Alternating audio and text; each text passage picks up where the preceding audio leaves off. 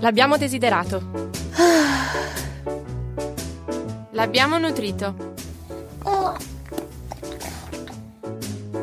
Ed ora è Lotus. Culturalmente femminile.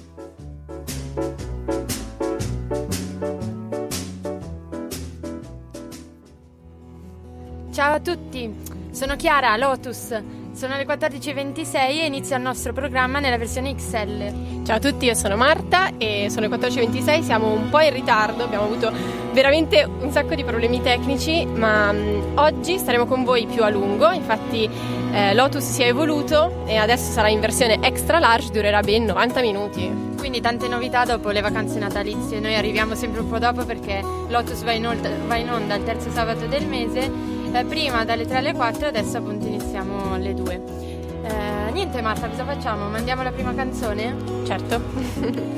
e questa canzone si chiama Woman is Woman e siccome oggi parleremo un sacco di femminilità, di fertilità, ma non solo, di tutte le fasi della vita, abbiamo già qui con noi un ospite, un'ospite fantastica che vi farà sognare nel vero senso della parola e um, insomma questo titolo non ha bisogno di altre presentazioni. Woman is Woman.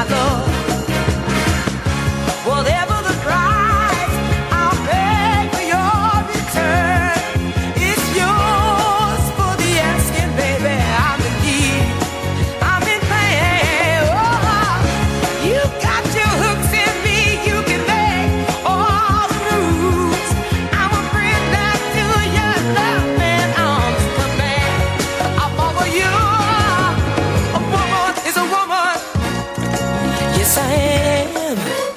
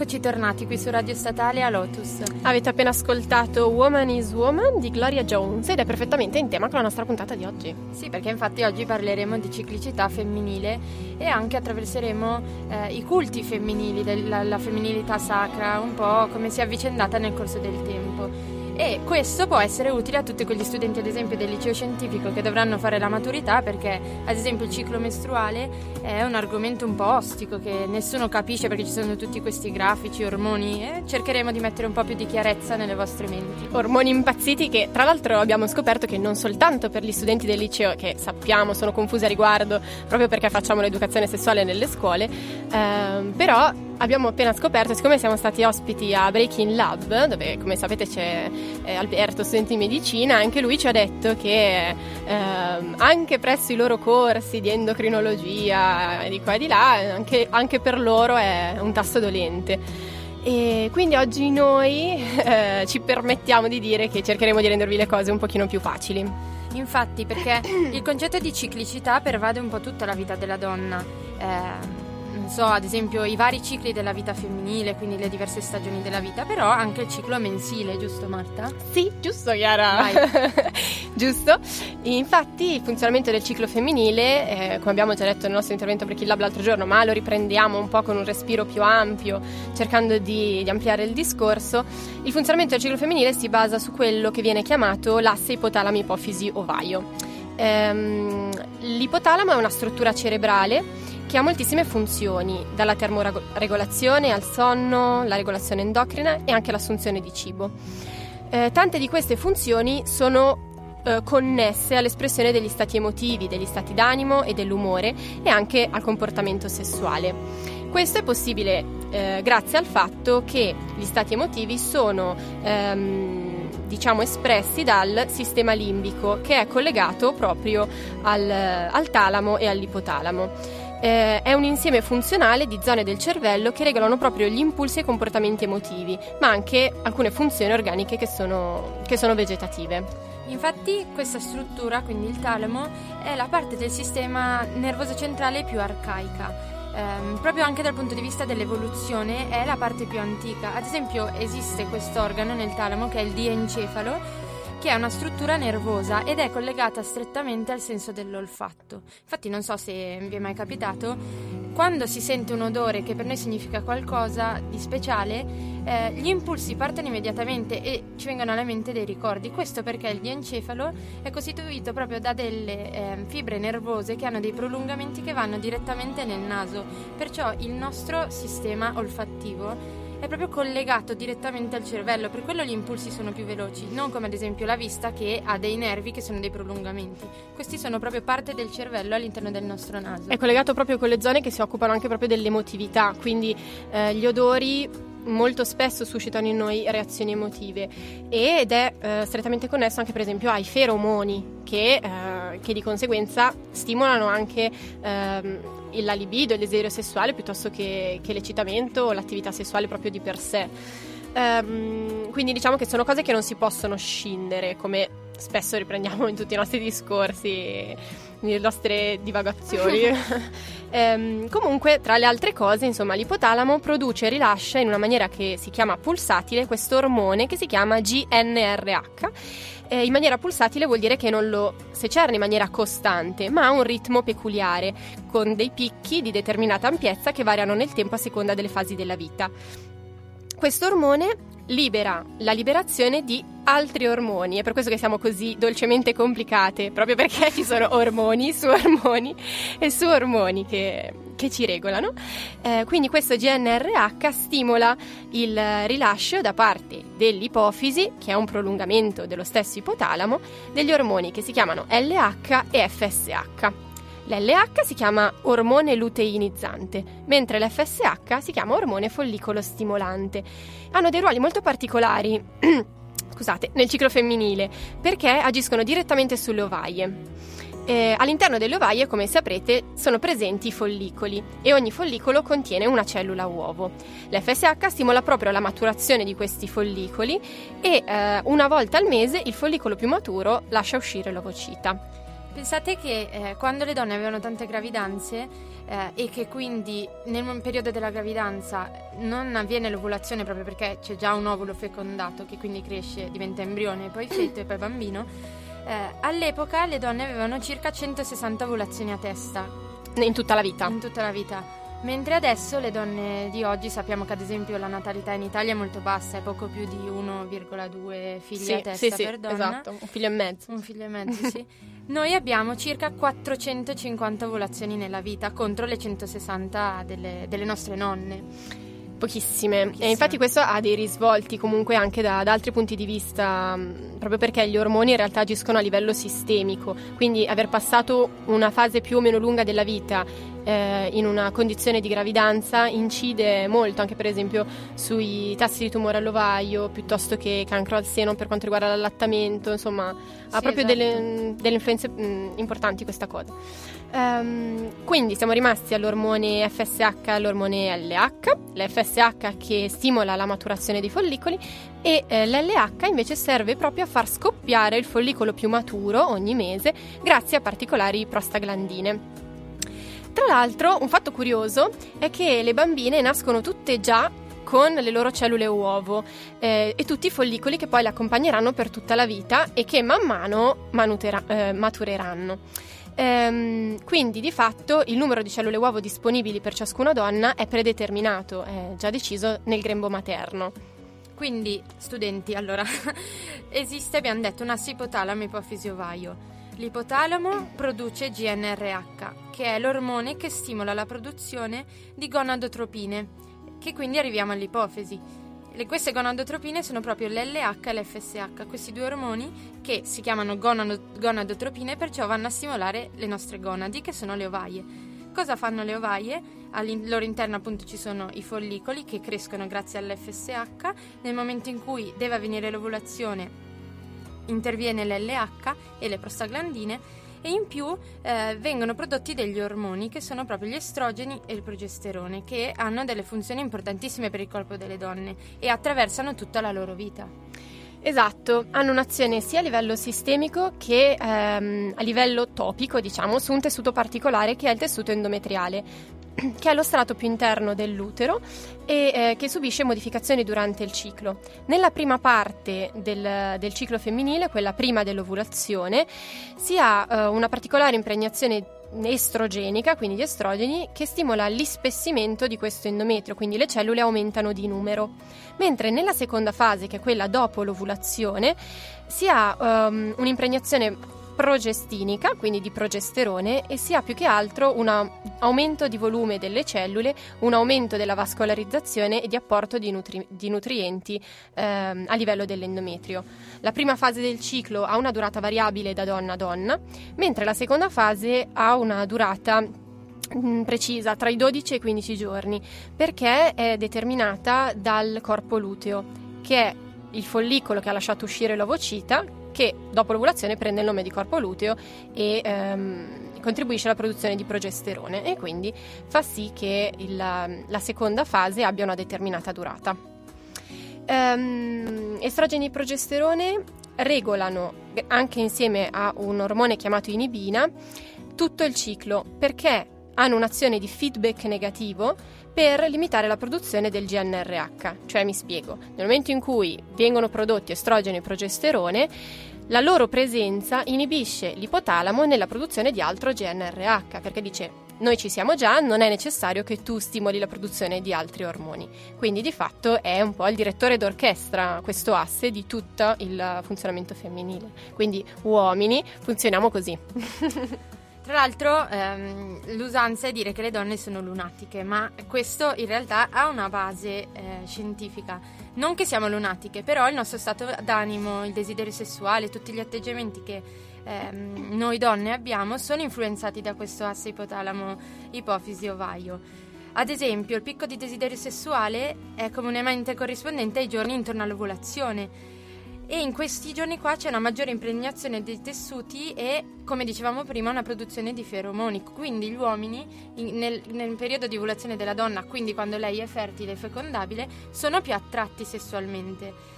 O ad esempio, quando ci sono tante donne a contatto, eh, si nota una sincronizzazione del ciclo mestruale, proprio perché sono fecondabili nello stesso momento, i figli probabilmente potrebbero crescere contemporaneamente e le donne potrebbero f- essere madri nello stesso momento. Quindi questo eh, costituisce di fatto un vantaggio evolutivo, diciamo. Ma qualcuno ha detto libido. qualcuno ha detto libido e um, abbiamo scelto una canzone adesso che praticamente se voi cercate sul dizionario proprio vi manda il link diretto a questa canzone perché è praticamente libido e desiderio, desiderio sessuale. Si chiama Do I Move You di Nina Simone. Do I move you? Are you willing?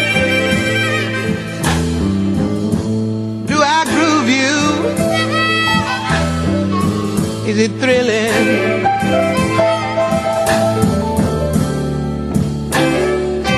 Do I soothe you? Tell the truth now.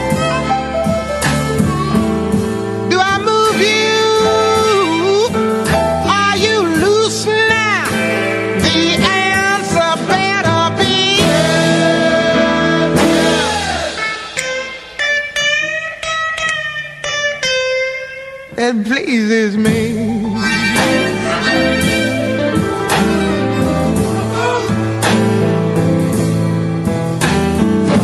Are you ready for this action? Does it give you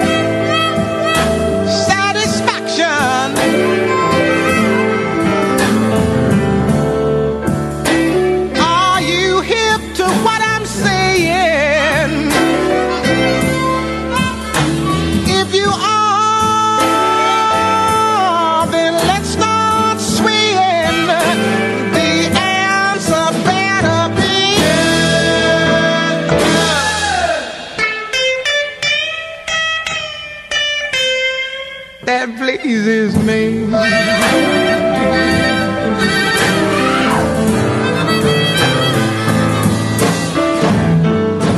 When I touch you, do you quiver?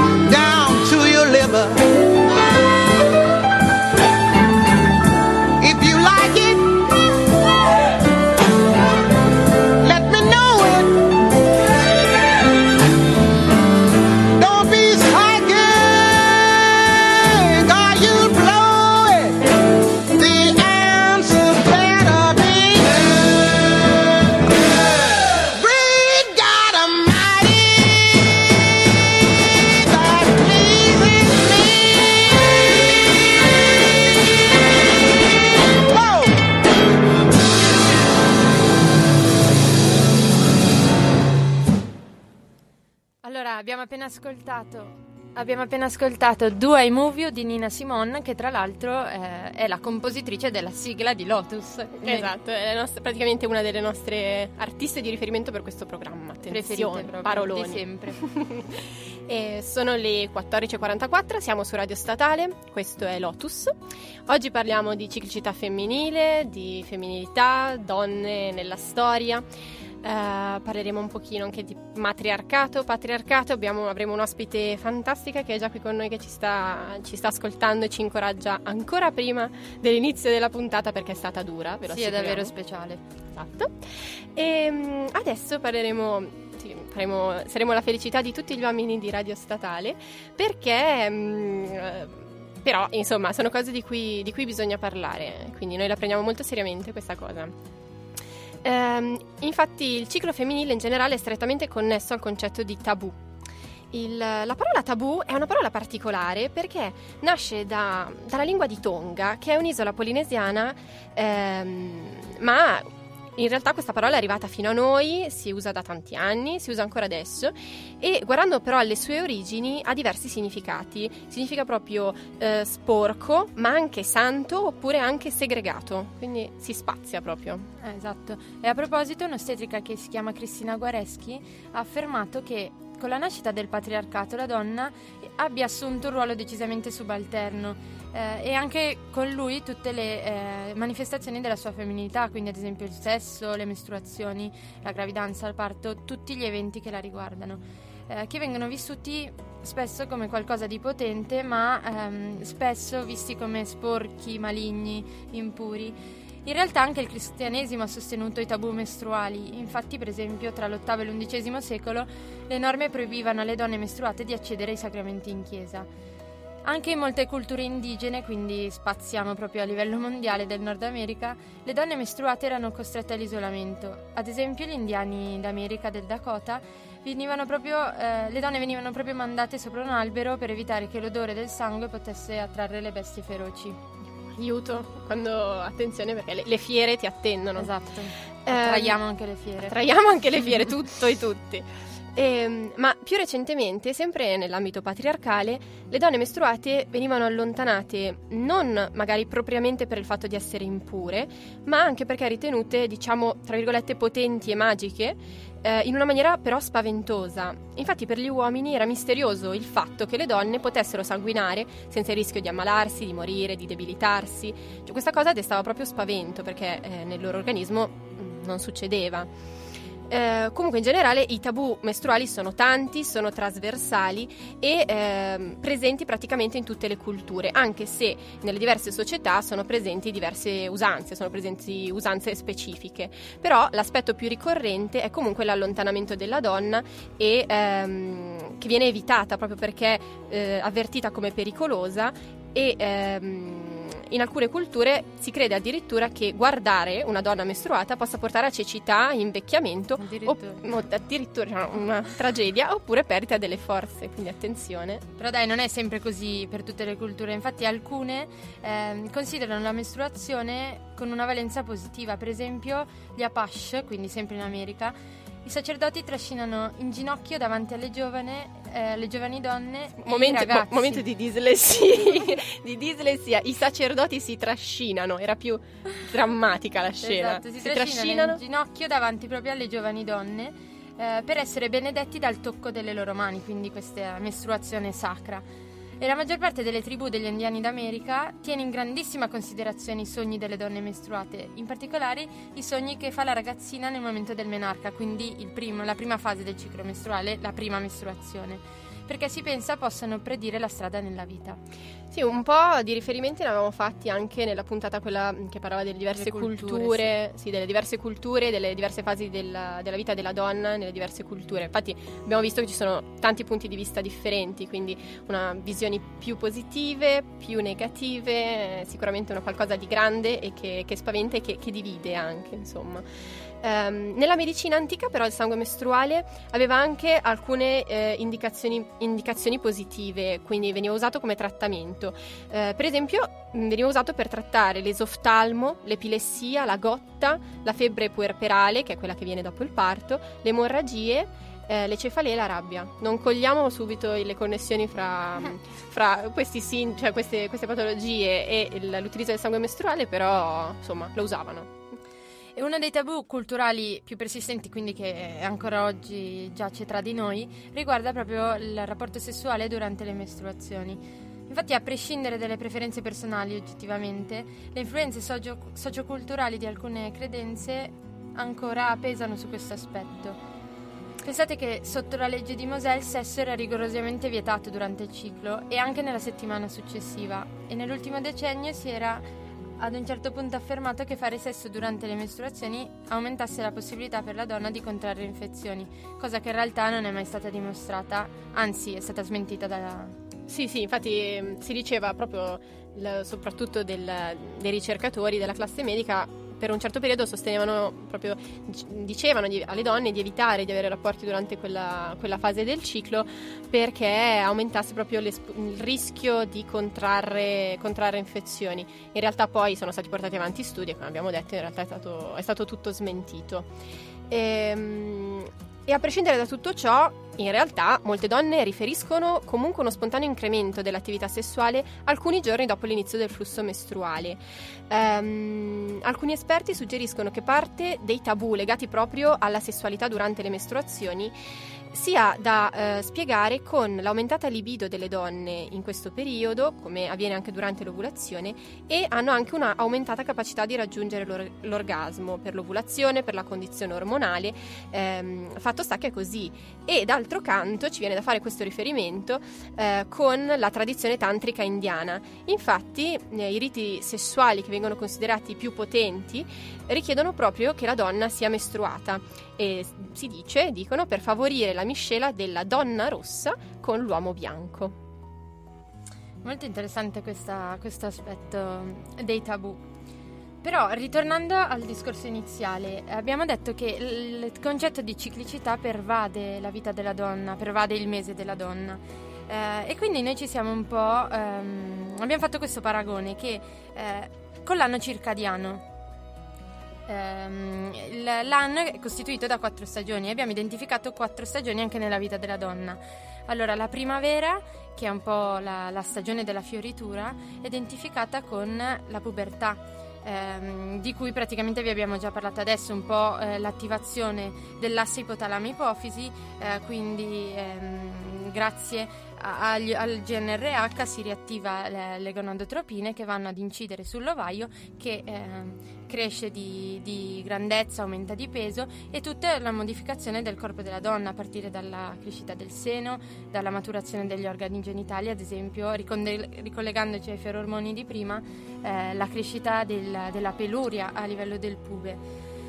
Poi Sappiamo che il passaggio dalla primavera all'estate è costituito dal solstizio d'estate e questo è il menarca, mm, quindi la prima mestruazione, il passaggio dalla donna, dalla ragazza che è infantile alla donna invece che è fertile, grazie appunto alle mestruazioni di cui abbiamo largamente parlato. E poi, ehm, visto che continuiamo a dire che eh, siamo collegate, tutto quello che succede nel nostro organismo è collegato, eh, il corpo della donna attraversa anche l'autunno e l'inverno eh, l'autunno l'abbiamo identificato con eh, un periodo che è il passaggio dalla vita fertile alla vita non fertile. Non è come il menarca che è eh, un evento importantissimo nella vita della donna che però segna un momento di passaggio preciso, mentre il momento di passaggio dalla fertilità alla menopausa è un percorso lungo, molto diverso per, tra le donne e viene chiamato climaterio, che vuol dire proprio eh, momento di passaggio. Eh, però su questo affronteremo una puntata di Lotus futura, eh, perché poi dal climaterio si passa direttamente alla menopausa che porta con sé un sacco di novità eh, per la donna che non sono solo negative come eh, molte donne pensano, come molti uomini pensano, ma eh, la donna eh, in menopausa porta con sé esperienza, porta con sé eh, la saggezza. Dopo, attraverso l'attualità, vi leggeremo alcuni pezzi di un articolo molto interessante. Ok, nel frattempo, nell'attesa della, dell'intervento della nostra ospite, che qui non vede l'ora di intervenire, ascoltiamo uh, Good Night Moon di Shibari.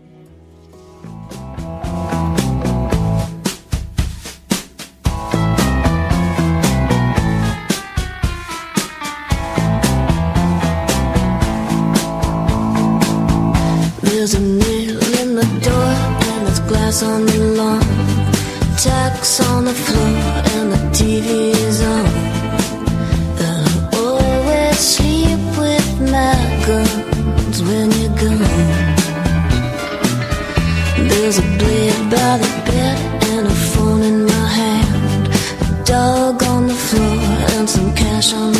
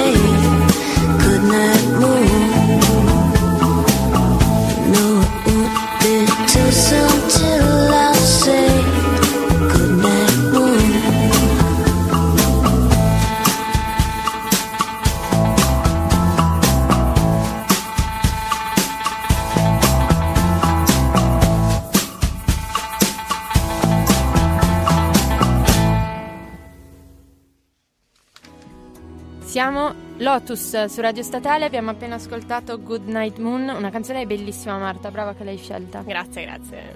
Non l'ho scritta io però, eh, volevo dirti. Ah, davvero? davvero. Allora, siamo qui, oggi abbiamo parlato di ciclicità del- della donna, eh, la fertilità femminile, le stagioni della vita della donna, però è arrivato il momento finalmente del- di presentare l'ospite che è qui con noi. L'ospite che è qui con noi si chiama mm, Elisabetta Gennaro, chiamata Eloise, conosciuta così, noi la chiameremo così, ovviamente. Ehm, è una ballerina, un'insegnante di danza del ventre e ehm, è qui perché approfondirà delle tematiche che siamo sicuri non vi aspettate. E quindi ciao Eloise. Ciao, innanzitutto volevo ringraziarvi, sono veramente felice di essere qui oggi. Grazie mille, programma stupendo. Grazie, a te.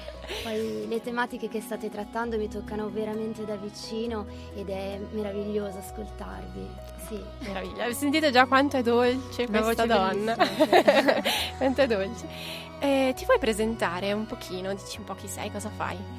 Sì, allora io, come hai detto giustamente tu, sono, sono una ballerina, sono un'insegnante di danza medio orientale, di danza del ventre e non solo, porto avanti progetti da, da 15 anni sullo studio delle donne, del focolare, la ricerca della sorellanza. Ho un gruppo dove insegno che si chiamano le ninfe, cioè tutte le allieve che arrivano, che si affiancano al, al metodo di insegnamento che, che porto avanti io, si mm, entrano a far parte di, di questo gruppo dove non c'è soltanto la, la parte artistica, spettacolare da palcoscenico, ma si va in profondità, si scopre, si riscopre, si va a risvegliare la, la bellezza, l'incanto dell'essere donne, dello stare assieme, del condividere. Eh, la condivisione è fondamentale nella danza. La danza è ciò che mh, porta all'estasi, come, come anticamente, come è nata, ecco. Eh, porta all'estasi, porta al piacere, l'ascolto del respiro, l'ascolto del, del proprio corpo, imparare a conoscersi. E nella freneticità del giorno d'oggi è ciò che è più difficile, fermarsi, dedicarsi un'ora, avere il piacere del contatto fisico con se stesse. Che, che roba, cioè una, che meraviglia veramente. Però eh, hai parlato delle ninfe, ma mm, ci puoi spiegare bene le tue attività, quali sono i tuoi progetti? Eh, Certo, allora io eh, beh, eh, settimanalmente conduco dei, dei corsi di danza medio orientale, di danza del ventre, non solo, eh, porto avanti dei progetti come il, ehm, il respiro danzante, dove a gruppi si impara a riscoprire la bellezza del respiro, eh, si va ad ascoltare i propri organi interni dove, dove nascono le emozioni, dove ci sono delle difficoltà, si impara nuovamente a muoversi. Eh, questo è nato dalla danza, dal, dal collegamento tra, tra danza e yoga, perché io pratico yoga anche giornalmente. Poi ci sono dei progetti più ampli che sto portando avanti con, con i giocolieri, con, con gli attori di teatro, dove si va a scoprire la naturalezza del movimento. Eh, sono degli incontri che si chiamano danza in movimento, eh, l'equilibrio in danza, dove appunto eh, scopri come dal piede nasce tutto, come è un movimento naturale, come eh, al giorno d'oggi siamo abituati a muovere una mano senza sentire che c'è un collegamento che magari parte dal cuore, allora il movimento è di un certo tipo, oppure se, se respiro in un modo differente, se esprimo rabbia, il movimento esce in tutt'altro modo e questa è la bellezza del, del corpo umano, di quello che siamo. Ehm, dicevi, hai accennato un po' a una correlazione tra yoga e danza del ventre. Vorresti Sì. approfondire questo aspetto qui? Certo, allora eh, lo yoga eh, viene utilizzato per, eh, per rilassare, per ehm, la meditazione, per entrare anche in uno stato eh, di estasi, di, eh, di conoscenza del sé, staccare i pensieri. La danza medio orientale è tutto questo. È tutto questo perché la danza medio orientale permette alla donna e si confà alla donna, al corpo femminile, in una maniera meravigliosa, permette di eh, ascoltare il proprio ventre, sentire da dove nascono eh, i pensieri, da dove nasce l'emozione, strettamente legato peraltro a quello eh, di cui parlavate prima, il ciclo mestruale. Perché comunque noi siamo, siamo regolati dalle stagioni, siamo regolati dalla luna, ce ne siamo dimenticate, abbiamo messo da parte la nostra bellezza naturale, il piacere che proviamo nel, nell'ascoltare la musica e nel farla risuonare all'interno del nostro corpo.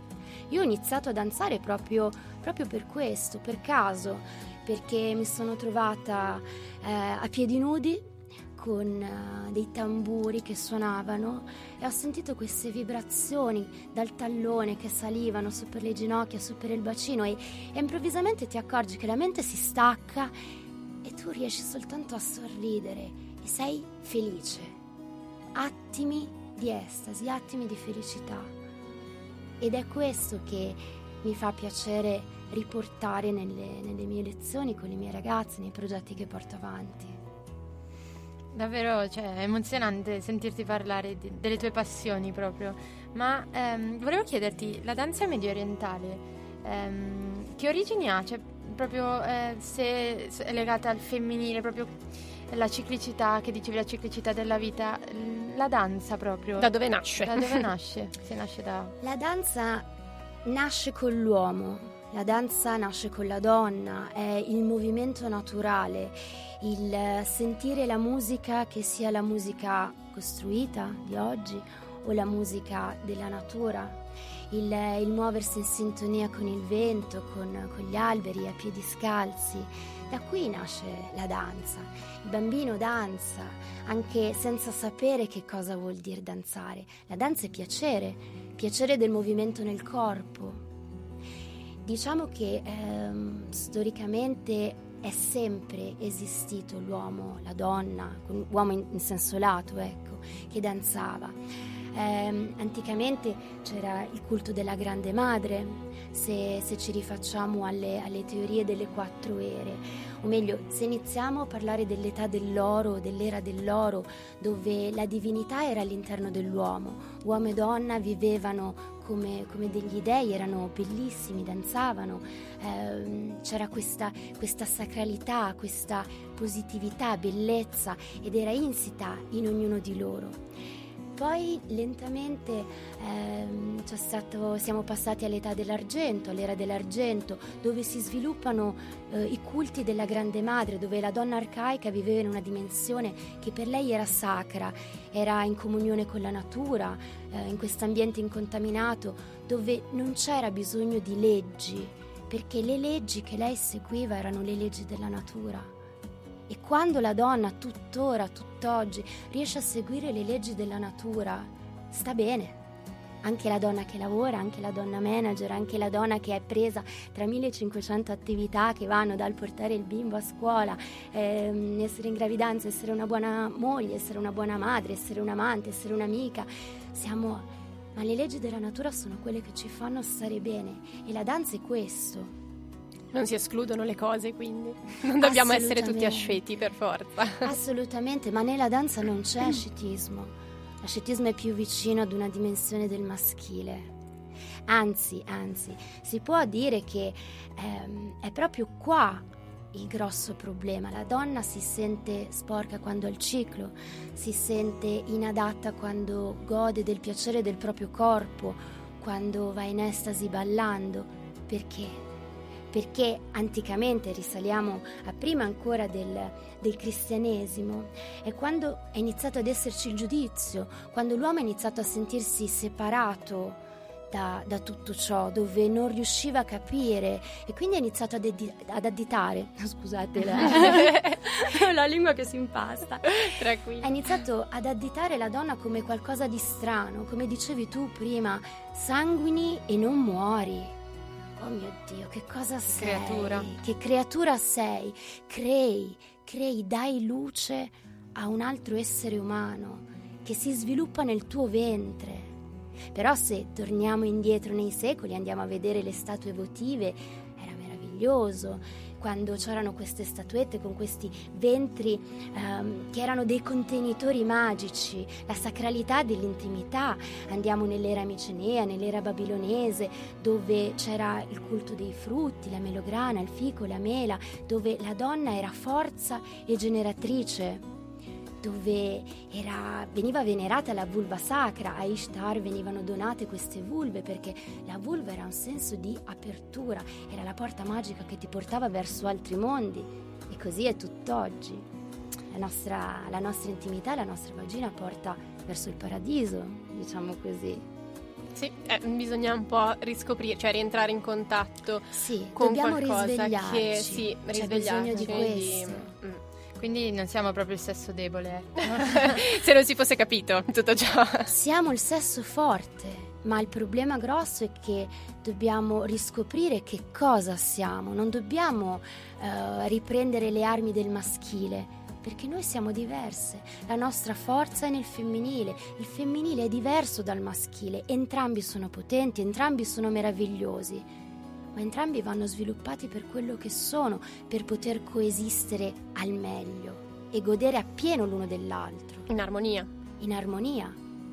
Allora, per rimanere in questa atmosfera del culto della madre, del femminile sacro, eh, mandiamo Orinoco Flow di Enia, che è un tuffo nella natura, un tuffo nella femminilità. E ci vediamo, torniamo subito dopo, ovviamente, sempre, Sempre con, con Eloise. In coro. Uh.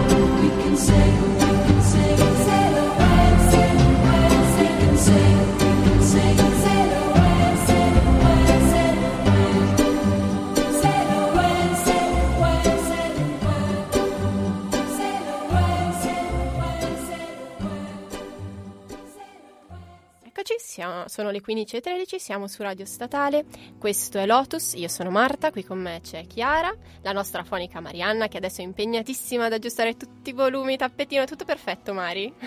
sì, dice ok, fa il pollice. Siamo qui con la nostra ospite, con cui abbiamo già fatto una prima parte bellissima, affascinantissima di una fantastica intervista, eh, che è Elisabetta Gennaro, che è una ballerina, un'insegnante di danza del ventre, eh, chiamata e conosciuta come, come Louise. Quindi riprendiamo un pochino le fila del discorso perché ehm, abbiamo parlato della connessione tra yoga e danza del ventre, eh, come nasce la, la danza e ehm, da dove nasce perché quindi che è un po' insita nella natura dell'uomo e nel corpo del- dell'uomo. E, e adesso invece ci colleghiamo a un altro spunto che ci ha lanciato prima Eloise. Esatto, prima Eloise ci ha nominato il culto della Grande Madre. Ehm, e quindi Eloise ti volevamo chiedere quando è nato, un po' le origini di questo culto antico. Sì, rieccomi, ciao. Ciao, sono Eloise. Ciao, sono Eloise, sono una ballerina. sono molto Ciao, felice Eloise. di essere qua. Dunque, si parlava dell'età dell'argento, l'età delle madri, quindi ehm, quando la donna viveva in comunione con, con le leggi della natura, dove l'io personale era praticamente inesistente perché eh, c'erano soltanto dei bisogni primari, dei bisogni semplici, dove veniva venerata la, la ciclicità femminile. Ehm, troviamo trasversalmente lungo tutte le, eh, le tradizioni eh, qualcosa che riporta al culto della Grande Madre. Mhm. Ehm, Troviamo delle, delle statuette votive, si parlava prima di, eh, di questi eh, bacini così ampi che sono i contenitori magici dove la fertilità veniva venerata e dove tutto era un atto religioso. La, la bellezza, il fare l'amore, il gioire del proprio corpo, l'essere nudi, la libertà, dove uomini e donne dormivano insieme, dove fare l'amore non era peccato, ma era qualcosa di meraviglioso, era consacrarsi a qualcosa di, di meraviglioso. Possiamo mm, vedere anche che eh, lungo Lungo questo periodo sono arrivati a noi diversi nomi di divinità femminili, Iside, Demetra, Selene, Diana, e rappresentano tutte lo stesso archetipo della dea madre, la dea che era eh, guaritrice, la dea feconda, la dea che era madre, la dea che era la natura stessa. Quindi ehm, possiamo dire che veramente trasversalmente il periodo preellenico, l'era micenea, eh, l'era babilonese, ma non solo perché troviamo eh, simbologie relative alla Grande Madre anche ehm, nella, nella società nipponica. E c'è un, un mito che, che a me piace tantissimo che parla del potere magico del mostrare l'intimità femminile, la Nasurma, dove eh, c'era Amaterasu, la dea Sole, che si era chiusa in una grotta e non voleva assolutamente uscire perché era, era arrabbiata, era arrabbiata con tutti. non- e tutti gli dei provano a farla uscire, provano a farla ehm, ridere, provano in qualsiasi modo a, a tirarla fuori dal, eh, dalla sua grotta, perché se la dea Sole sta nella grotta, che cosa succede? Che la natura muore perché non c'è più il sole. Alla fine si rivolgono a Uzume. Uzume è la dea della danza e lei inizia a ballare. Inizia a ballare all'imboccatura della grotta, tutti la guardano incantati e a un certo punto le vesti si scostano, inizia a intravedersi un seno, inizia a intravedersi anche l'altro seno, inizia a intravedersi la sua intimità e allora scoppiano a ridere, scoppiano a ridere e, e la dea Sole Amaterasu esce e sorride anche lei, sorride della bellezza del corpo del femminile in danza. E, e quindi è questa, secondo me, la, la cosa meravigliosa, come, come può essere venerata tutt'oggi la donna in modo sacrale, in modo, in modo pulito. Che questo, eh, ecco, ci tengo a dire una cosa che accennavamo prima, non è la predominanza della donna sull'uomo, è la diversificazione, il capire che cosa siamo noi. Noi non siamo degli uomini diversi, non siamo degli uomini amputati, noi siamo donne, siamo qualcosa di, da riscoprire, da, da risvegliare. Quando è che la donna ha iniziato ad avere paura di essere quello che è? Quando è iniziata la diffamazione da parte del maschile, quando alcuni uomini sono rimasti impauriti. Se pensiamo anticamente ai rituali dei baccanali, eh, le donne danzavano in cerchio e sicuramente c'era mh, comunione tra uomo e donna, c'erano i satiri che danzavano e mh, addirittura poi si sviluppavano, sono arrivate a noi testimonianze ehm, di danze orgia- orgiastiche perché ovviamente si mangiava bene, si beveva bene, eh, Va si- da sé. va da Va da sé, sé. si utilizzavano delle droghe naturali e quindi si trasformava nell'orgia, ma nell'orgia pulita, nella gioia dell'orgia. Poi sono arrivate delle persone che hanno iniziato ad avere paura di questo, hanno iniziato a diffamare, hanno iniziato ad additare, hanno iniziato a voler chiudere la donna dentro, eh, dentro una stanza, dentro castelli, hanno iniziato a farle credere che il suo corpo non era bello, hanno iniziato a farle credere che eh, se amputa, eh, se mutila il suo corpo, diventa bella, che se dimagrisce eh, e non ha più il ventre, non ha più il seno, è bella. Ma questa non è la vera bellezza e c'è bisogno, secondo me, di, un, di una forte sorellanza tra donne. Le donne devono imparare a riscoprire la bellezza dello stare insieme, la bellezza di avere una sorella a fianco, del poter condividere la propria, la propria paura, la propria gioia, perché quando si è insieme si, si riesce a creare, si ritorna allo stato primigeno, si ritorna a quella, a quella pulizia della mente e del cuore di cui abbiamo bisogno, anche per, per migliorare le nostre relazioni con gli uomini, perché altrimenti siamo frustrate perché cerchiamo di essere qualcosa che non siamo. E anche l'uomo stesso non riesce a capire chi ha davanti, perché vede un essere isterico, frustrato, che non è contento di sé. Certo, perché cerchiamo di essere qualcosa che noi non siamo. Quindi impariamo e insegniamo tutto questo. come tu fai. Ehm, volevo chiederti anche che ruolo ha invece la ciclicità femminile rispetto a tutto quello di cui abbiamo parlato prima, quindi ormoni, cose difficili, eccetera, ma che ruolo ha la ciclicità femminile, diciamo storicamente o nel contesto eh, di alcuni culti antichi, per esempio? Bellissimo, bellissima domanda perché prima vi ascoltavo mentre parlavate della luna, del ciclo mestruale ed ero affascinata perché effettivamente ehm, noi portiamo, portiamo avanti proprio questa, questa ciclicità e questa simbiosi con la natura senza neppure, neppure saperlo. La luna ha quattro cicli, luna nuova, luna crescente, luna piena, luna calante.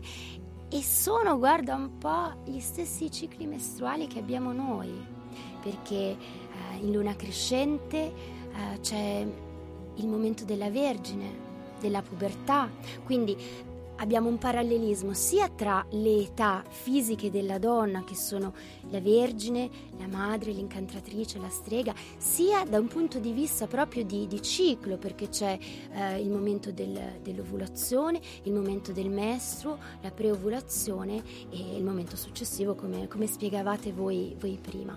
Allo stesso modo, scusate, ho, ho dato Abbiamo un urtato, ma sì. in maniera aggra- aggraziata, sempre a passo di danza. Sempre a eh? passo L'ho di vista. danza, sempre respirando. sempre. Quindi c'è la luna crescente, è, è il momento della Vergine, il momento in cui la fanciulla e la donna ogni mese rivive questo momento. È, è pulita, non, non è ancora eh, messa di fronte alle difficoltà della vita e ogni mese noi possiamo riviverlo questo momento se ci ascoltiamo, se ascoltiamo le nostre ovaie, la nostra pancia. C'è il momento della luna piena, il momento della madre, la luna piena, quindi questo, questo ventre, la bellezza della, della creazione. C'è il momento della luna calante, quando il ciclo è finito, è il momento dell'incantatrice, della puttana, della donna che ha rapporti sessuali non finalizzati a restare incinta, non finalizzati alla procreazione. Il momento che fa paura perché la donna è consapevole e piena del proprio desiderio, del proprio piacere. E poi c'è il momento della luna nuova, il momento della strega, della vecchia, quando la donna non è più fertile. Quindi vediamo proprio questo parallelismo. Eh, molto interessante il ciclo cosiddetto della luna bianca e della luna nera. Eh, storicamente veniva accettato dal patriarcato, dal cristianesimo, il, ehm, il momento in cui la donna aveva il mestro nella luna piena e ehm, oh, scusatemi, ho sbagliato, è il contrario, in cui era in ovulazione Mhm. in luna piena e aveva il mestro in luna nuova. E veniva detto il ciclo della luna, eh, della luna bianca. Quando invece succedeva il contrario, quindi quando aveva il mestro in luna piena e ovulava nella luna nuova, veniva detto il ciclo della luna rossa. Era la strega, la donna che era estremamente potente, il mestro in luna piena, chissà che cosa puoi combinare, chissà, quali eh, magie. Mamma mia! Secondo me è anche molto interessante ascoltare le proprie ovaie perché se iniziamo a respirare e ad ascoltarle riusciamo a capire quando siamo in ovulazione, quando ovula l'ovaio destro, quando ovula quello sinistro, riusciamo a capire quando siamo in preciclo e prestate attenzione ai sogni, i sogni che si fanno quando si è in ciclo o in ovulazione sono veramente rivelatori perché siamo in contatto con una forza intima e non abbiamo filtri. Ciò che ci dà fastidio quando abbiamo il ciclo non è perché siamo un po' isteriche, ma è perché si potenzia nostro- la nostra sensibilità. Quindi prestate attenzione quando ci dà fastidio qualcosa, perché veramente vuol dire che quella cosa va cambiata, che quella cosa non fa per noi. Una cosa molto carina volevo, volevo dire prima, avete parlato dei, dei nativi. Sì. Nella società di Vancouver, prima che arrivassero gli spagnoli, c'era la Casa delle Donne, cioè era un'associazione femminile intertribale, eh, parallela quindi a più tribù, che coinvolgeva più donne, che ehm, erano delle donne meritevoli, che facevano tante cose insieme, portavano avanti tanti progetti. E nel momento in cui avevano il ciclo, andavano tutte nella casa dell'attesa.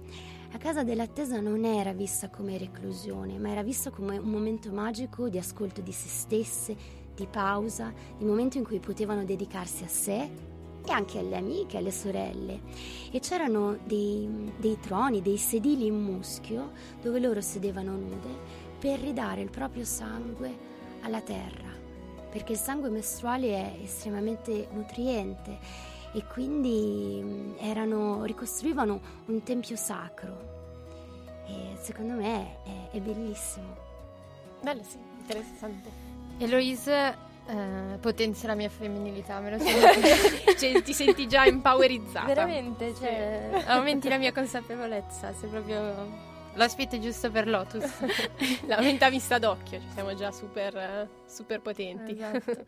Purtroppo la- l'intervista è finita, ma torneremo con Eloise. E prima abbiamo parlato, appunto, Eloise è una ballerina, e ha parlato di questi culti antichi in cui si ballava nel vento, si ballava nella natura. E quindi mandiamo subito la canzone Dancing with the Mountains di John Denver, scritta nel 1980, e a voi. Che pronunciation. Eh? Uh.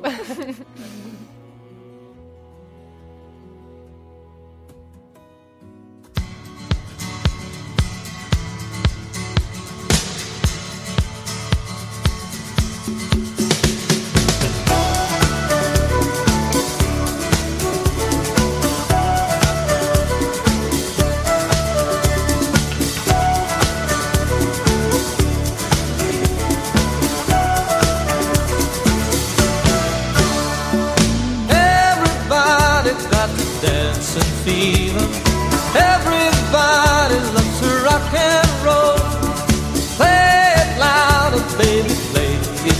faster.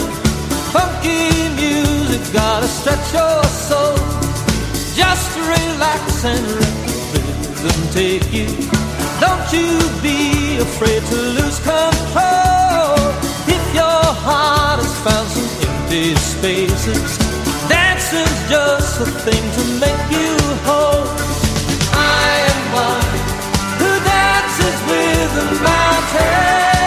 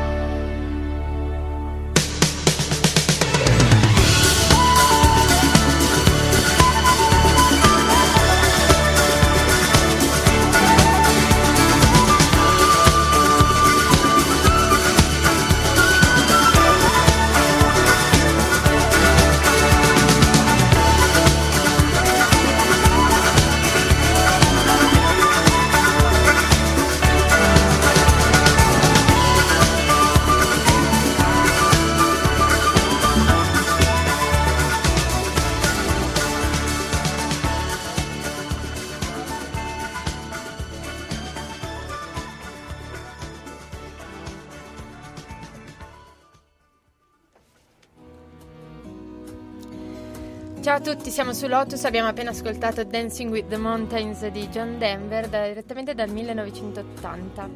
Radio statale e qui con noi c'è Eloise. Ciao. Sempre lei, sempre che ogni volta ciao, sono Ciao. Eloise, sempre ogni volta è sempre uguale. Ehm, siamo qui con lei, abbiamo parlato di un sacco di argomenti e la sua intervista è ufficialmente finita, ma in realtà rimane qui con noi per discutere eh, di alcune notizie oppure di alcune novità che noi, che noi abbiamo riportato e che abbiamo trovato inerenti alla, alla nostra tematica di oggi. Per esempio, io ho trovato, ehm, ho scoperto dell'esistenza di questa applicazione che in realtà mi dicono essere molto molto molto famosa, io ero l'unica a non esserne a conoscenza No, probabilmente. anch'io, Anche te, ok, non sono l'unica, eh, che si chiama Aigino. Eh, quindi voi starete dicendo, ah sì, ce l'ho, oppure no, non so cosa sia, però in realtà è un'applicazione che ha moltissime funzioni e ehm, le donne possono inserire dei dati riguardanti se stesse e il proprio, il proprio ciclo e, rispetto all'ovulaz- e lui ti dà delle informazioni rispetto all'ovulazione, i giorni fertili e, e tutte queste cose qui. Eh, diciamo che mh, praticamente la- il cappello introduttivo di questo articolo che ho trovato e lo presentava dice non è solo un'app, è un ginecologo da taschino che ti conosce meglio di quanto ti conosci tu. È un'agenda su cui annotare le date dei cicli mestruali, i rapporti sessuali liberi e quelli protetti, che poi vengono inviati a un algoritmo che parlerà di te, dei giorni fertili e soprattutto di prevenzione. Quindi, insomma, mi ha mm, suscitato una riflessione proprio perché ehm, è come se un algoritmo mm, davvero eh, ci si aspettasse mm, che mi conosca. Quindi è un po' inquietante questa cosa, cioè veramente un algoritmo può conoscere il, il mio corpo. In realtà, mm, non so, pensavo che cioè io credo che, con, che ascoltandomi e eh, cercando di capire come funziono, tendenzialmente possa fare un po' più prevenzione. Tra l'altro questa applicazione ha a disposizione un team di ginecologi 24 ore su 24 a disposizione eh, degli utenti. Ehm, in chat si può esporre il proprio dubbio, la propria perplessità, piuttosto che la propria preoccupazione per qualche sintomo, qualcosa che ci, che ci affligge e ehm, questi ginecologi in, in un tempo medio di 18 minuti hanno, hanno una risposta. E insomma, diciamo che se, mh, questi ginecologi e queste donne non si incontrano nemmeno, nemmeno fisicamente, quindi anche tutta una parte di semeiotica, diciamo tra virgolette, quindi di dialogo, di comunicazione con la persona e di osservazione diretta piuttosto che di palpazione, piuttosto che insomma ve- vengono a mancare tutta una serie di cose che insomma per una diagnosi o per una eh, prevenzione possono essere importanti. Comunque per la cronaca, Aigino è l'app più scaricata in Italia. Eh, il terzo posto in Spagna e il quinto in Francia, quindi eh, è molto diffusa tra le ragazze. però vogliamo sapere anche l'opinione di Eloise. Ecco, hai detto una cosa che mi ha colpito molto, un'app che ti conosce meglio di quanto tu possa conoscerti. Ma perché? È perché delegare Sì, a qualcuno? Cioè che sia un'applicazione addirittura o che sia una persona, perché delegare a qualcuno la conoscenza di se stessi? È più difficile stare ad ascoltarsi. Ehm, ecco, mh, quando io ero piccola la mia mamma mi ha insegnato a tenere su un calendarietto di quelli tascabili, segnare quando avevo il ciclo e vedere poi alla fine dell'anno, confrontare mese per mese se il ciclo era stato regolare, se c'era stato qualche, eh, qualche difficoltà, qualche cosa, qualche variazione. Secondo me potrebbe essere interessante eh, un lavoro di questo tipo, un mini diario eh, mestruale, mensile, eh, anche perché il ciclo non è sempre di 28 giorni, il ciclo Certo. varia, Sì. eh, abbiamo eh, degli umori contrastanti, delle difficoltà, eh, ci possono essere delle ansie che lo fanno anticipare, lo fanno posticipare e, e se la donna si ascolta riesce anche a capire quando è in ovulazione, quando è fertile, quando non lo è. Sì, sì, assolutamente. Esatto, non è che se il ciclo salta per forza ad esempio c'è una gravidanza, spesso eh, come abbiamo parlato fino adesso gli ormoni governano eh, la nostra quotidianità, perciò non solo gli ormoni prodotti dalle ovaie di cui abbiamo parlato prima, ma anche altri ormoni come quelli dello stress, il cortisolo ehm, e altri ormoni che vabbè non, non vi sto a nominare, però modificano la, la ciclicità e quindi è normale, ad esempio, che durante la maturità possano saltare delle mestruazioni. Non per forza bisogna Cioè, gli esami di maturità, intendi? Sì, scusa, è vero, gli esami di maturità. Eh, possano saltare le mestruazioni durante la sessione di esami eh, piuttosto che in un periodo stressante. Non per forza bisogna allarmarsi facendo test eh, di gravidanza. Ci sono, prima ci si conosce, meglio ci si conosce, eh, più è facile governare e, e appunto segnarsi le cose, ascoltarsi e conoscersi. Cioè, più è facile eh, non cadere in allarmismo, non spaventarsi, non andare in panico. Avere la sensazione che, ok, so più o meno quello che sta succedendo dentro il mio corpo, non sono distaccato su un altro, su un altro pianeta. Ecco, una cosa molto interessante è che quando si entra in contatto con, con le proprie vaie, con il proprio ciclo mestruale, si può modificare. A me è capitato più di una volta che magari sapevo di, di dover affrontare un viaggio, un viaggio magari in situazioni di difficoltà, perché io viaggio spesso da sola con lo zaino, e di mettere il mio corpo in condizioni senza medicinali, lo specifico, ma proprio con, con la conoscenza del corpo, di anticipare il ciclo in modo tale da non avere il ciclo durante il periodo delle vacanze. E non servono medicinali, bisogna ascoltarsi. Eh, le cortigiane anticamente riuscivano a gestire il proprio ciclo in modo tale da addirittura interromperlo senza l'utilizzo né di droghe né eh, di altri tipi di sostanze. Quindi Devi insegnarcelo È assolutamente. una questa tecnica, eh, la dobbiamo insegnare a tutte donne in ascolto. Eh, è la- Sarà una Ascolto. puntata solo su questo. L'ascolto del corpo, l'ascolto del corpo, la consapevolezza del corpo, il respiro, eh, delle proprie difficoltà, dei propri limiti sicuramente. E, mm, un'aggiunta a questa applicazione perché non era abbastanza, eh, scusate, ehm, esiste da qualche mese anche Hygiene for Men perché permette di condividere tutti i propri dati rispetto al proprio ciclo con il proprio partner. Ehm, viene detta molto utile se si cerca una gravidanza o se al contrario si vuole stare attenti a non allargare la famiglia. Il, eh, l'ideatore di, questa- di queste applicazioni si, si- si esprime così, tra l'altro, rispetto ai suoi progetti per il futuro. Eh, dice che ha un sogno. Partendo dal successo di Aigino, vorrei realizzare un ospedale virtuale. Si tratta di un progetto ambizioso, lo so, ma io sarei davvero felice di mettere a disposizione. Chiara, cosa ridi? no. Dai, allora, seri. Mettere a disposizione del pubblico tutte le mie conoscenze. Ovviamente è indispensabile avere l'appoggio di una rete medica e delle regioni. Non sai quanti codici bianchi al pronto soccorso si potrebbe risparmiare. No, che da un certo punto di vista è vero. Io credo che comunque eh, aumentare, far, andare, far andare l'attenzione su quello che è la prevenzione, per esempio la palpazione del seno, perché c'è un ambito all'interno di questa applicazione che illustra bene come si fa la palpa- Ah. l'autopalpazione del seno. Quindi è molto, Questo in è realtà, sicuramente utile, è molto utile, utile. da questo punto di vista. Però ci sono degli aspetti che effettivamente sono un po' rigidini, un po' duri, sì. No, infatti, scusate se ridevo, però ehm, l'idea di un ospedale virtuale mi lascia veramente molti dubbi, nel senso che ehm, la- mi sembra di averlo fatto capire in tutte queste puntate. La, la cosa fondamentale di eh, un rapporto che può avere un professionista sanitario con un utente del, appunto del Servizio Sanitario Nazionale è proprio il contatto, il confronto il dialogo. Se è virtuale, secondo me manca una componente fondamentale dell'assistenza. Assolutamente. Manca l'assistenza. Manca l'assistenza. C'è la diagnosi. Sì, esatto, c'è la diagnosi. Quindi quello che mi lascia dubbi di questo eh, Hygiene for Men, Hygiene for Women eh, e degli ospedali virtuali è proprio questo, che secondo me un ospedale virtuale è realizzabile. E quindi niente, insomma, delegare la conoscenza del proprio corpo a un algoritmo che calcola con precisione tutta la, la ciclicità è un po', non so, un po' particolare. Diciamo che non si può affermare che tutte le donne siano uguali, quindi come un algoritmo possa calcolare è difficile. Ehm, tra l'altro si rischia anche di avere l'illusione di risolvere il problema dell'educazione all'affettività e alla sessualità mediante una chat e con un team di ginecologi 24 ore su 24, quando comunque l'educazione all'affettività e alla sessualità, che ci sta a cuore sicuramente, ma passa attraverso molti altri canali che non sono le parole che ti dico, esattamente le parole che ti dico, che poi bisogna vedere quali parole ti dico, ma comunque anche attraverso modalità comunica- comunicative, attività che vanno a eh, risvegliare le risorse individuali, quindi ad attivare l'individuo nella ricerca di una migliore soluzione per eh, quella che è la, la propria volontà o non volontà procreativa, insomma. Quindi, eh, niente, a questo è il capitolo. Questo era il primo articolo. E questo è il primo articolo.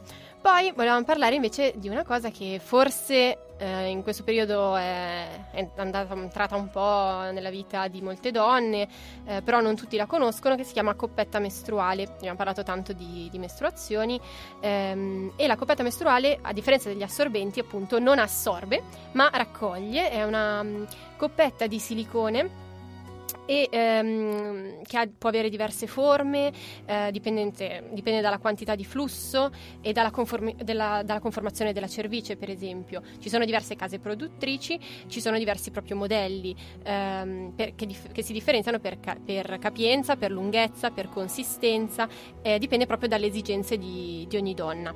Può essere acquistata in farmacia o in alcuni negozi, in alcune erboristerie, anche online, prodotta quindi da, da diverse, da diverse aziende. Ehm, in linea di massima, diciamo che con una cervice bassa sono consigliati dei modelli corti, mentre con una cervice situata un po' più in alto sono indicati modelli più lunghi.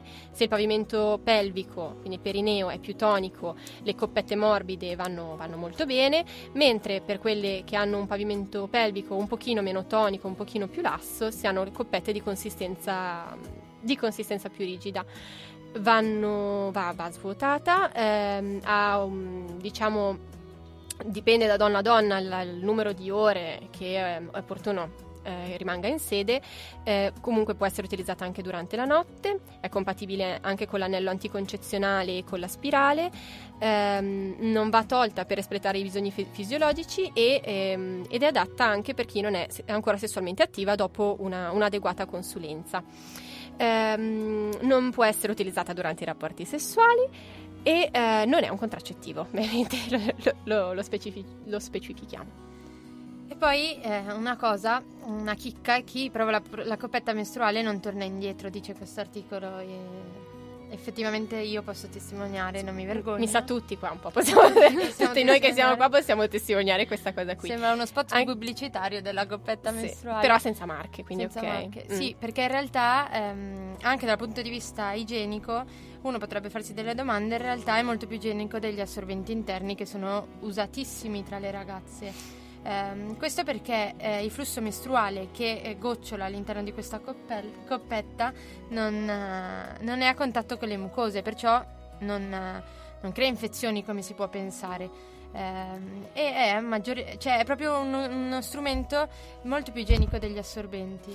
E tra l'altro un altro vantaggio è che non causa secchezza né irritazioni, cosa che spesso avviene con gli assorbenti, soprattutto quelli che contengono lattice o comunque materiali eh, plasticosi, diciamo, ehm, che invece irritano sia meccanicamente che proprio per li- le profumazioni che contengono, eccetera.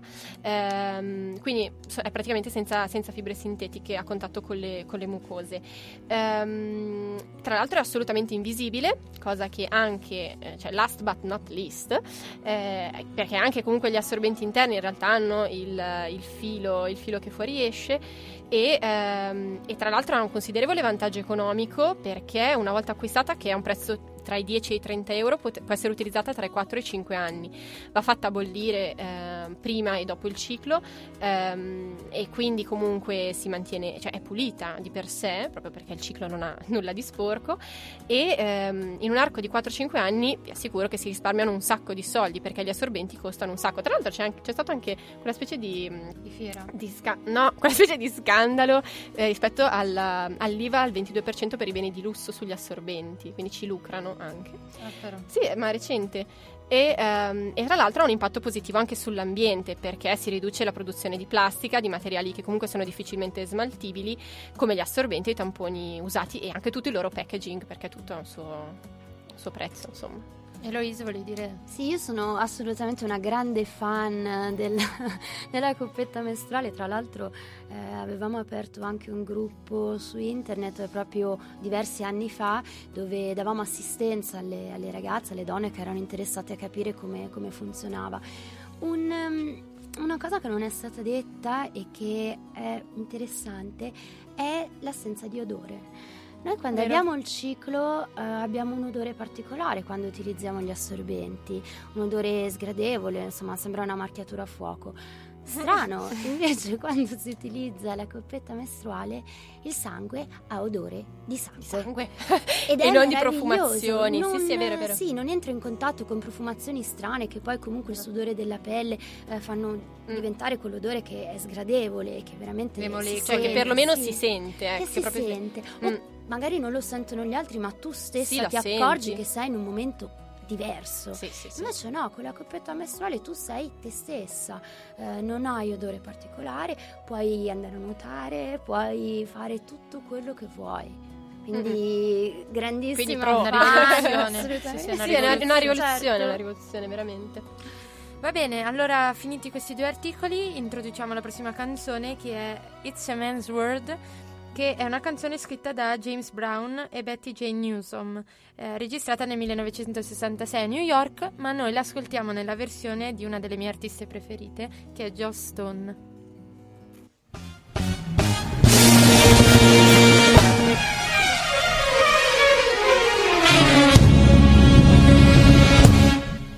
This is a man's world. This is a man's world, nah. but it won't mean nothing, nothing without a woman or a girl. Uh-huh.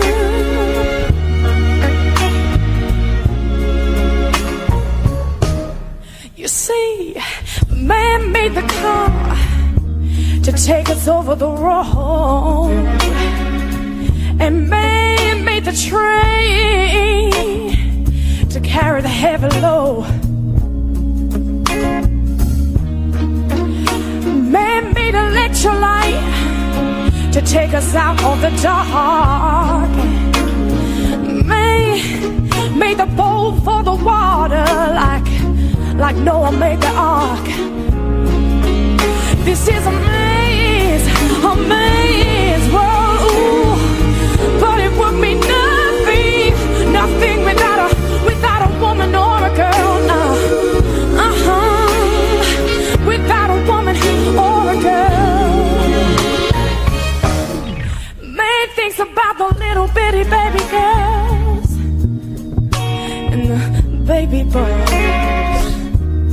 See, man makes them happy. Cause man made them toy. A man make everything, everything he can. You know the man makes money to buy from other men. This is a man's, a man's world. Ooh.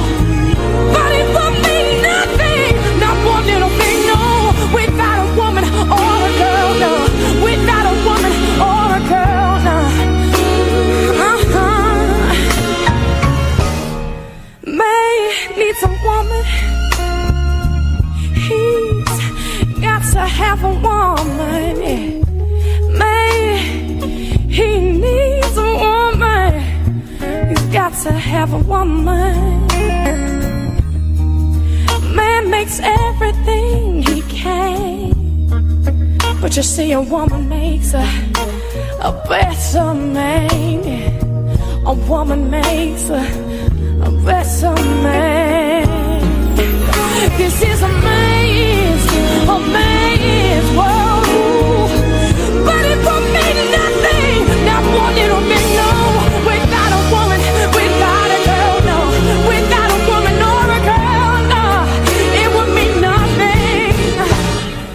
This is a.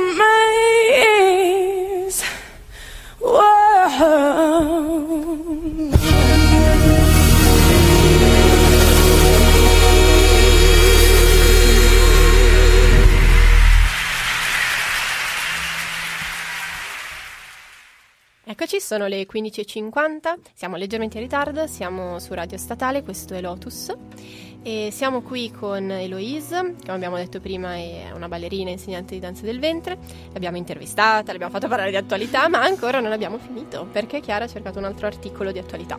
Sì, in particolare questo articolo è di Verena Schmidt, che è una ostetrica famosissima in Italia che ha istituito la scuola elementare di arte ostetrica a Firenze e si occupa, come tutte le ostetriche, della ciclicità della vita femminile.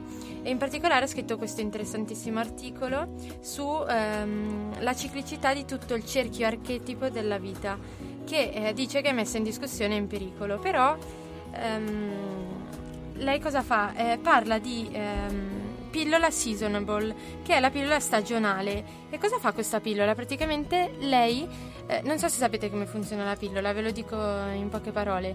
Vi ricordate ehm, il feedback negativo che facevano gli estrogeni e progesterone prodotti dall'ovaio che dicevano all'ipotalamo non produrre più GNRH per stimolare le gonadotropine perché siamo già in circolo, quindi metteva a riposo eh, l'ipotalamo che non produceva più questo ormone. La stessa cosa fa la pillola, inserisce estrogeni e progesteroni chimici perché sono quelli della pillola eh, e essendo già in circolo l'ipotalamo non produce più questo ormone e di- a sua volta neanche l'ovaio produce più eh, estrogeni e progesteroni. Quindi non si ovula. Esatto, quindi quando si prende la pillola non si, ovolano, non si ovola, lo- le ovaie rimangono a riposo e quindi ehm, non si mestrua neanche se si continua a prendere la pillola. Con la pillola normale che prende, prende la maggior parte della gente eh, si sospende e quando eh, si sospende c'è un'emorragia, si chiama, da eh, carenza di ormoni, quindi è un flusso mestruale fittizio. E invece Verena Schmidt parla di questa pillola che eh, permette solo 4 mestruazioni all'anno, quindi 4 cicli fi- fittizi all'anno. Si prendono 84 comples- compresse a base di estrogeno e progesterone eh, e dopo queste 84 compresse se ne prendono altre 7 che eh, interrompono questo ciclo, avviene questo ciclo mestruale fittizio e poi si riprende con altre 84 pillole. Lunghino. Lunghino. E niente, lei eh, dice questa cosa qua. Mm, dobbiamo chiederci a chi giova. Cosa regala alle donne avere le mestruazioni quattro volte all'anno? Dobbiamo stare attenti a non staccare troppo l'identità dal corpo. Non per affermare il dominio della natura, ma per rispettare una dialettica costruttiva tra psiche e corpo, senza forzature. Lei cita questa Roberta Giommi nel suo articolo. Beh, Verena Schmid è sicuramente una, una guida per tantissime ostetriche, ma anche per tantissime donne in generale. C'è proprio una, una visione ampissima su tutte le situazioni. Sì, perché addirittura lei nello stesso articolo eh, dice questa cosa qua che è molto peculiare, che poi magari Eloise vuole commentare, che la società scientifica è abbastanza d'accordo, le donne mestruano troppo, il ciclo crea un sacco di problemi, è debilitante per una donna, meglio abolirlo. Del tutto un po', mm, non lo so, questa cosa a me ha lasciato un po' di dubbi, proprio questa... ehm, lasciare il ciclo mestruale eh, così da parte, non, non venerarlo come un simbolo di femminilità, quando secondo me, dopo tutto quello che abbiamo detto, è importante ritornare all'importanza del nostro ciclo mestruale perché è uno dei segni più importanti dell'essere donna. Tornare all'origine. Esatto, tutto questo per dire Torniamo all'origine. Il ciclo mestruale è, è fondamentale, Le, mm, i messaggi che il nostro corpo riceve durante le quattro fasi del ciclo, quindi preovulazione, ovulazione, mestro, eh, postmestro, sono, sono fondamentali per conoscerci, per capire chi siamo, per ascoltarci, per capire anche se una situazione ci va bene oppure no. Tante volte magari abbiamo, sentiamo dell'ansia, qualcosa che non riusciamo a, a definire e spesso capita, se ci fate caso, che proprio nel momento o dell'ovulazione, quindi quando la donna è comunque mh, più ricettiva da un certo punto di vista, oppure nel momento del mestruo, quindi quando la donna è più forte, che riesce a trovare le soluzioni, che ha i momenti di creatività più intensa. Io sinceramente eh, ascolto queste cose con un grosso punto di domanda perché ehm, non so se siamo destinati a questo. Non so se siamo destinati a quando possiamo farlo noi, volendo, perché le tradizioni antiche insegnano che questo che viene gestito ehm, chimicamente ehm, era una cosa fattibile, ma veniva fatta da chi imparava a farlo, da chi sapeva farlo, da chi aveva le conoscenze per farlo, non era indotto chimicamente. Sì, anche perché la mestruazione è il momento di rinnovamento della donna, quindi... Ma eh, poi il flusso mestruale comunque pulisce, pulisce la cervice dopo il rapporto sessuale, cioè fa una pulizia interna che è assolutamente eh, disinfiamma, eh, ha una funzionalità importantissima per il corpo femminile. Eh, quattro volte all'anno, ehm, cioè, Perché? Perché? Perché esatto? Perché sopprimerlo? Certo. Perché vi dà così fastidio essere donne? Ok, ehm, adesso, siccome non abbiamo finito di torturare la, la nostra Eloise, lei non ne sapeva assolutamente niente, però lei sarà la nostra ospite di Nonna Dixit. Io ho già paura. No, no, tranquilla, ti spieghiamo subito come funziona. Allora, Nonna Dixit è la nostra rubrica un po' simpatica per smorzare i toni, però questa puntata è che stata simpa, davvero... siamo, siamo simpaticissime, ragazzi. È stata davvero emozionante. Comunque, Nonna Dixit funziona così. Noi ti daremo tre opzioni.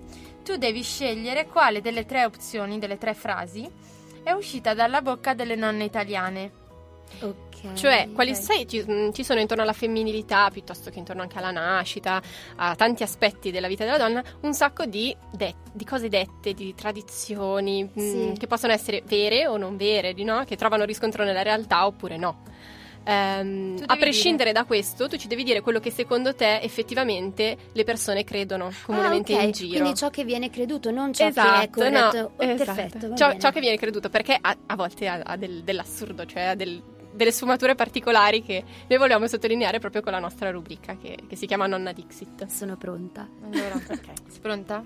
Prontissima? Allora, durante le mestruazioni una donna non può toccare gli specchi. Opzione 2, toccare i neonati. Opzione 3, toccare i gatti. Tic, tac, tic. Allora, durante il ciclo una donna non può forse toccare i neonati? È la tua risposta definitiva? Posso dire da dove mi arriva? Io Sì, so sì. che ehm, veniva creduto in antichità, ma anche fino a pochi anni fa, che eh, quando le donne avevano un ciclo mestruale, se toccavano i fiori, i fiori appassivano. Sì, sì, sì. Quindi, diciamo, ho pensato a questa cosa ai neonati o comunque sicuramente sarà gli specchi, vero? No, Invece invece no. la risposta giusta è proprio toccare i neonati. Grande Marianna, l'applauso. Grande. Hai proprio cavalcato la credenza popolare della donna, della donna sporca che fa sfiorire ogni cosa durante Anche i il neonati. ciclo. Anche, i Anche neonati. i neonati. Riesce a far sfiorire anche i neonati dopo averli creati, tra Sì. l'altro. dopo averli fatti crescere. Rie- Riesce anche E in nutriti. questo. E nutriti, ri- riesce anche in questo. A volte eh, alcune delle, delle tradizioni hanno delle fond- delle- dei fondamenti. In realtà questo io non ne trovo, No, sinceramente. neanch'io. Possiamo chiuderla qua. Ok, possiamo chiuderla qua Niente, con- non, non le troviamo. Con la prossima canzone. Con la- l'ultima canzone che ci sta, che mi sta o ci sta, ah, mol- sta. mo ci sta moltissimo a cuore, che si chiama You Lit My Fire di Anne Brun, è una eh, canzone recentissima e parla proprio di sorellanza. Sorellanza? Ok, ci sono, ok, parla di sorellanza, di unione tra donne ed è lei che pensa a tutte le cose che può dare per scontato grazie alle battaglie che sono state portate avanti dalle donne che l'hanno preceduta. Buon ascolto. I will never ever forget.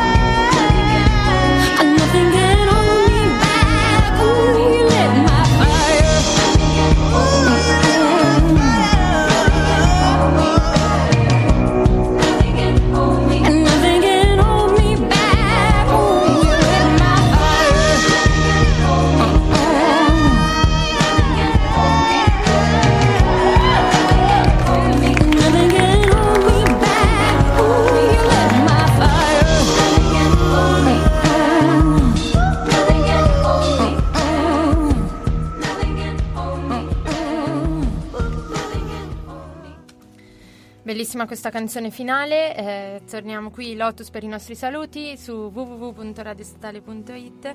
Qui con noi è stata Eloise, ehm, vi lasciamo il suo contatto per andare a guardare cosa fa su Facebook, cosa fa...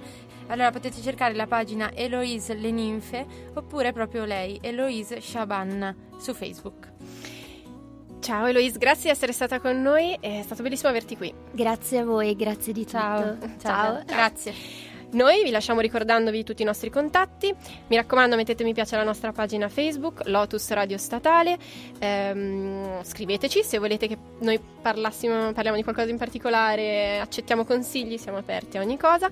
Eh, anche su iTunes perché carichiamo i podcast e lasciateci anche delle recensioni. Mi raccomando, ci teniamo a sapere cosa ne pensate.